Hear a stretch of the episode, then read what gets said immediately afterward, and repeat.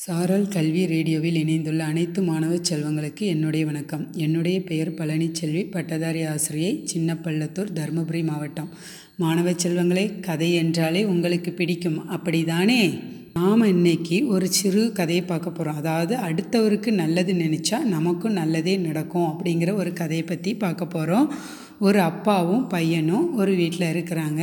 அப்பா என்ன செய்கிறாருன்னா கஞ்சி சமைச்சு ரெண்டு தட்டு மேல் தட்டில் எடுத்து சாப்பாட்டு மேஜை மேலே வைக்கிறாங்க. அதில் ஒரு கிண்ணத்தில் வந்து முட்டை இருக்குது இன்னொரு கிண்ணத்தில் முட்டை இல்லை.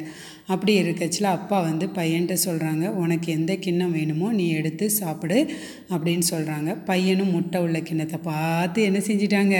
எடுத்துட்டாங்க. நீங்களாக இருந்தாலும் அதானே செய்வீங்க அப்படி அந்த பையனும் முட்டை உள்ள கிண்ணத்தை எடுத்து சாப்பிட்றான். அவங்க அப்பாவும் உட்காந்து சாப்பிட்றாங்க. அப்போ போல் என்ன ஆச்சரியம்? அவங்க அப்பா தட்டில் உள்ள கிண்ணத்தில் ரெண்டு முட்டை இருக்குது பையன் ஐயையோ நம்ம அதை அவ எடுக்காமல் அவசரப்பட்டு இதை எடுத்துட்டோமே அப்படின்னு நினைக்கிறான். அப்போ அப்பா மென்மையாக சிரித்தபடியே சொல்கிறாரு மகனே ஒன்றை மட்டும் நினைவில் வைத்துக்கொள். உன் கண்கள் பார்ப்பது உண்மை இல்லாமல் போகலாம். அதனால் நீ யோசிச்சு என்ன செய்ய? செயல்படுன்னு சொல்கிறாரு அடுத்த நாளும் அப்பா என்ன செய்கிறாரு ரெண்டு தட்டில் இதே போல் சாப்பாட்டு மேஜையில் சாப்பாடை வச்சுருக்காங்க. ஒன்றில் முட்டை இருக்குது ஒன்றில் முட்டை இல்லை. அப்போ அப்பா சொல்கிறாங்க மகனே நீ உனக்கு எந்த இது வேணுமோ நீ எடுத்துக்கோ. இன்னொரு இதை நான் எடுத்துக்கிடுறேன் நீ எடுக்காத அப்படின்னு சொல்கிறாங்க உடனே மகன் என்ன செய்கிறான் முட்டை மேலே வச்சுருக்கத பார்த்து எடுத்தால் தானே ஒரு முட்டை இருக்கும்.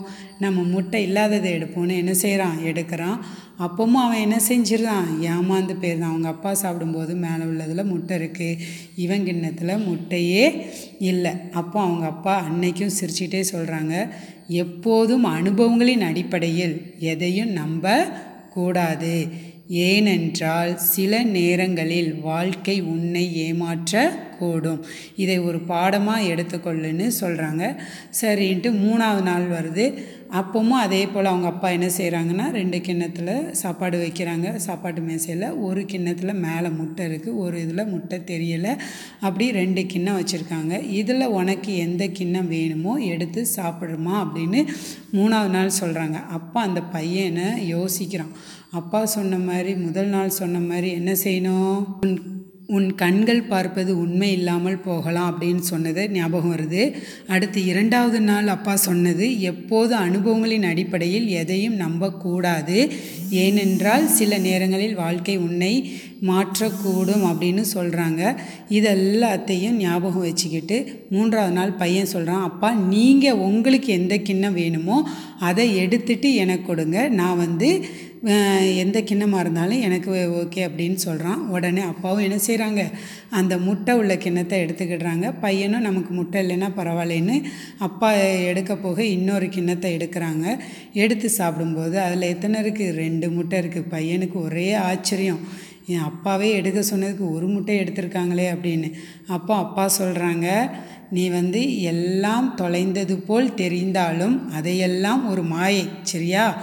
மற்றவர்களுக்கு நீ நல்லது நினைக்கும்போது எல்லாம் உனக்கும் நல்லதே நடக்கும். பாருங்கம்மா எப்பேற்பட்ட ஒரு தத்துவம்னு பார்த்துக்கோங்க மாணவ செல்வங்களே அடுத்தவங்களுக்கு நாம் நல்லது நினச்சோம்னா நமக்கும் என்ன நடக்கும்? நல்லதே நடக்கும் என கூறி விடைபெறுகிறேன். நன்றி வணக்கம்.